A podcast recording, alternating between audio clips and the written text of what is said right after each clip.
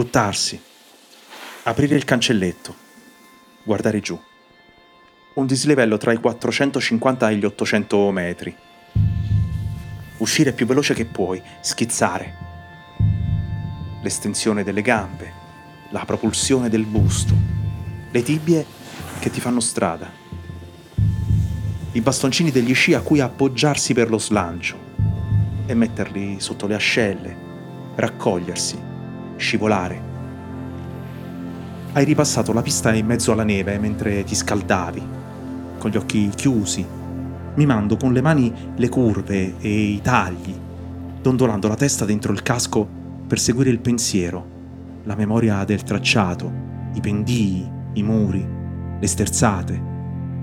Adesso che ti sei lanciata, le mani stanno invece di fronte alla faccia, come fanno i pugili quando combattono. E i gomiti sono sistemati davanti alle ginocchia, come le nuotatrici, quando si fanno largo nell'acqua e vanno a rana.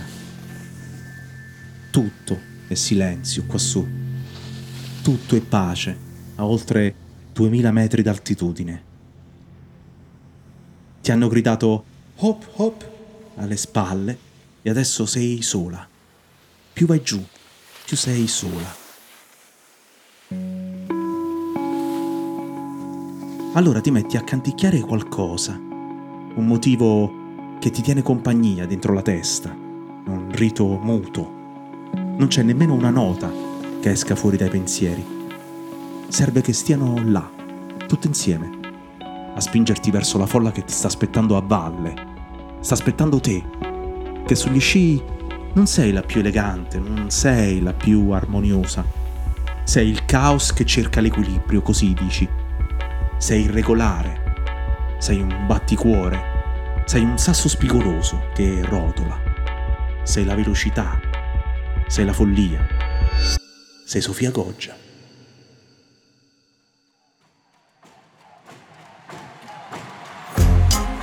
Io sono Angelo Carotenuto. Ogni mattina curo la newsletter Lo Slalom e questo è Rimbalzi, un podcast prodotto da Cora Miglia.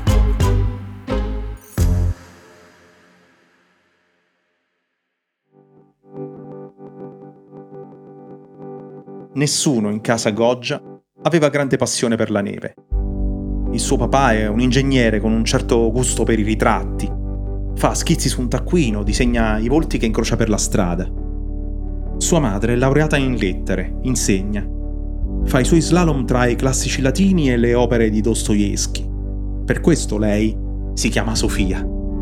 In casa avevano in mente la sapienza e hanno trovato una figlia che si butta a 100 all'ora dalla cima di una montagna. Suo fratello sì, sciava, ma senza perdere di vista gli studi in ingegneria biomedica. Lei si è sempre raccontata come una ragazza dallo spirito montanaro e la vena letteraria, un po' nostalgica, malinconica. Malinconica dietro quest'aria da moschettiera, poi, eh, da guascona. Una lettrice di Thomas Hardy e di John Keats si strugge, si tormenta.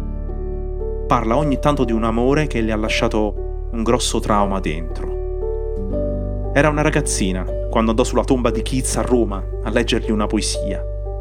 Era una bambina quando dipingeva acquerelli alla Chagall e dormiva con gli sci accanto al letto, prima di capire, crescendo, che cercava una quiete dentro un'indole incasinata. Un adolescente e poi una donna che negli sbalzi ritrova se stessa, come sugli scalini di ghiaccio e sui dossi, dove devi mettere lo sci di traverso se vuoi restare in piedi e se vuoi arrivare in fondo davanti a tutte.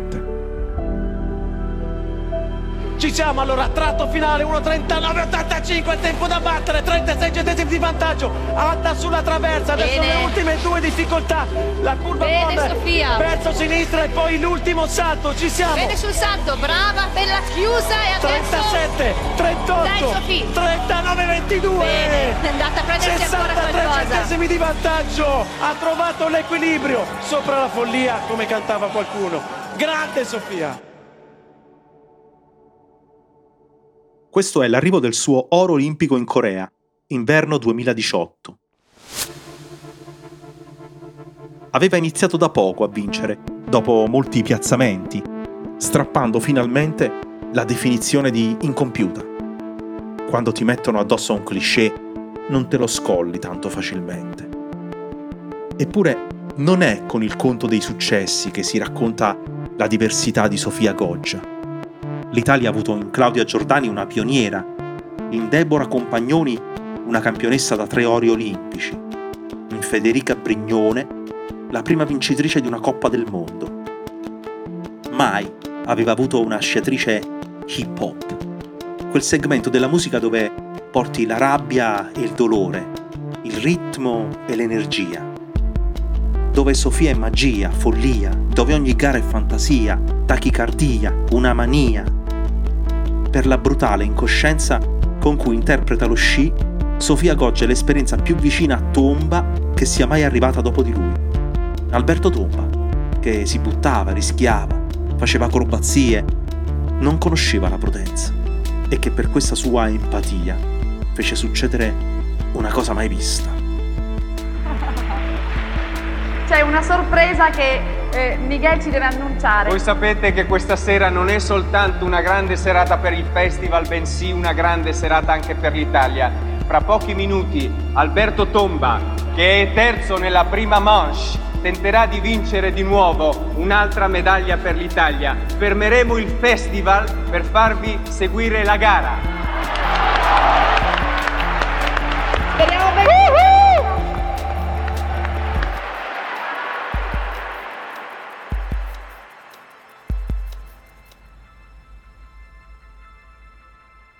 Quando deve raccontarsi, Sofia può citare Winston Churchill o parlare del mascara.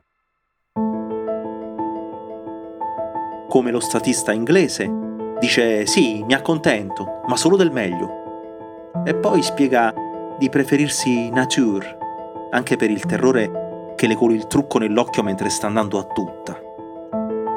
Ci mancherebbe solo questa. In una carriera segnata dagli infortuni, dai contrattempi.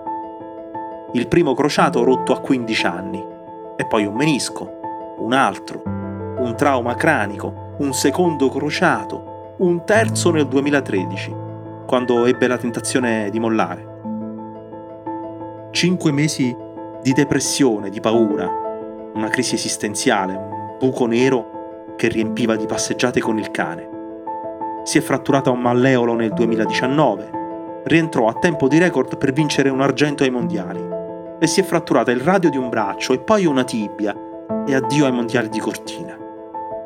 Fino alla sua impresa più grande. Gennaio 2022, dopo una discesa libera vinta a Cortina, ecco una distorsione al ginocchio con la lesione del legamento e una microfrattura del perone. Mancavano 23 giorni alle Olimpiadi. E mentre noi eravamo lì a disperarci, il medico della nazionale disse Conosco una sola persona che può recuperare in 23 giorni. Lei. Si mette subito in posizione, cerca di mettere lo scipiato appena può, allargala bene qui.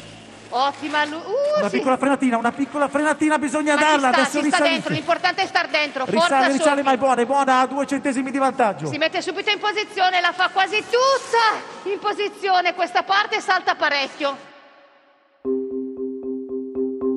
Ci sono risultati che eccedono il loro valore. Questo. Una medaglia d'argento che è di più, molto di più.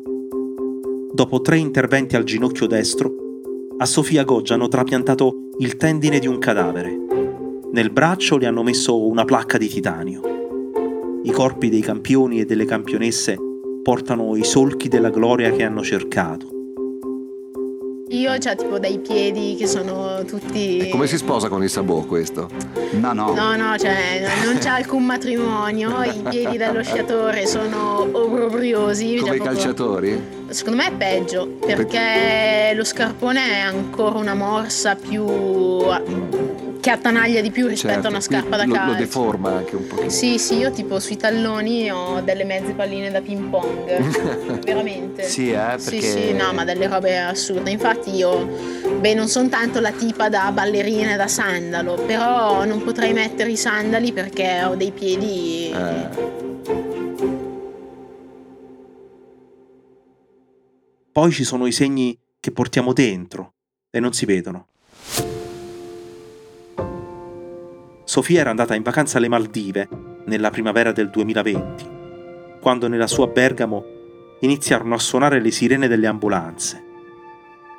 Eravamo ancora disarmati di fronte al Covid. È tornata a casa e ha provato di nuovo l'angoscia, che non è paura, è vuoto il vuoto che ricorda di aver sentito sotto i piedi a Foppolo all'età di sei anni. Voleva dimostrare al maestro quanto fosse brava. Provò a salire da sola sulla seggiovia e si trovò nell'ultima fila con tre adulti. E quando quelli si sedettero, con il loro peso fecero inclinare tutto. Provò a salire lo stesso, abbassarono la sbarra e lei rimase appesa al poggiapiedi dovettero andare a prenderla con una scala, perché altrimenti era irraggiungibile.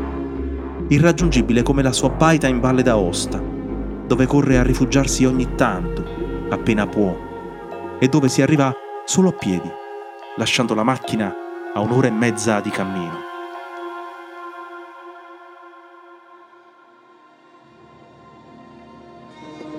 Agonizzante in un letto, fra molti anni da adesso. Siete sicuri che non sognerete di barattare tutti i giorni che avrete vissuto a partire da oggi per avere l'occasione, solo un'altra occasione, di tornare qui sul campo ad urlare ai nostri nemici che possono toglierci la vita, ma non ci toglieranno mai la libertà!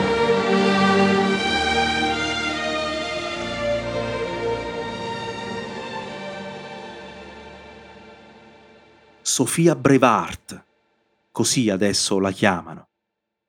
Only the brave, grida lei stessa alla telecamera quando taglia il traguardo, con quella sua R sfacciata, senza freni.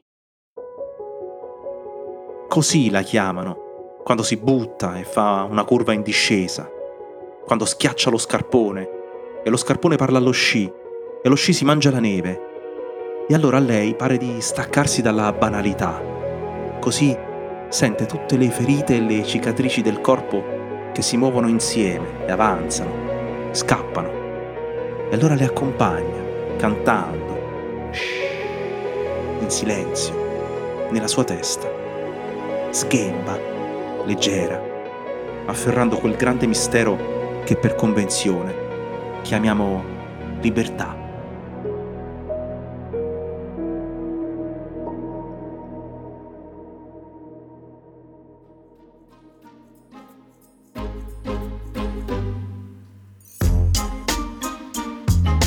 Rimbalzi è un podcast di Angelo Carotenuto prodotto da Cora Media. La cura editoriale è di Francesca Milano. La producer è Monica De Benedictis. La sound designer è Aurora Ricci. La supervisione del suono e della musica è di Luca Micheli.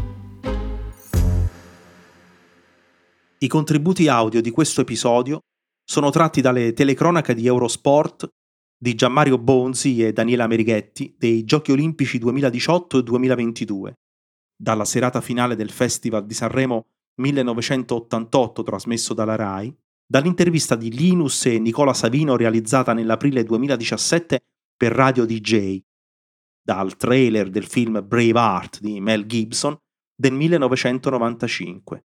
Tutti i frammenti ascoltati sono disponibili su YouTube.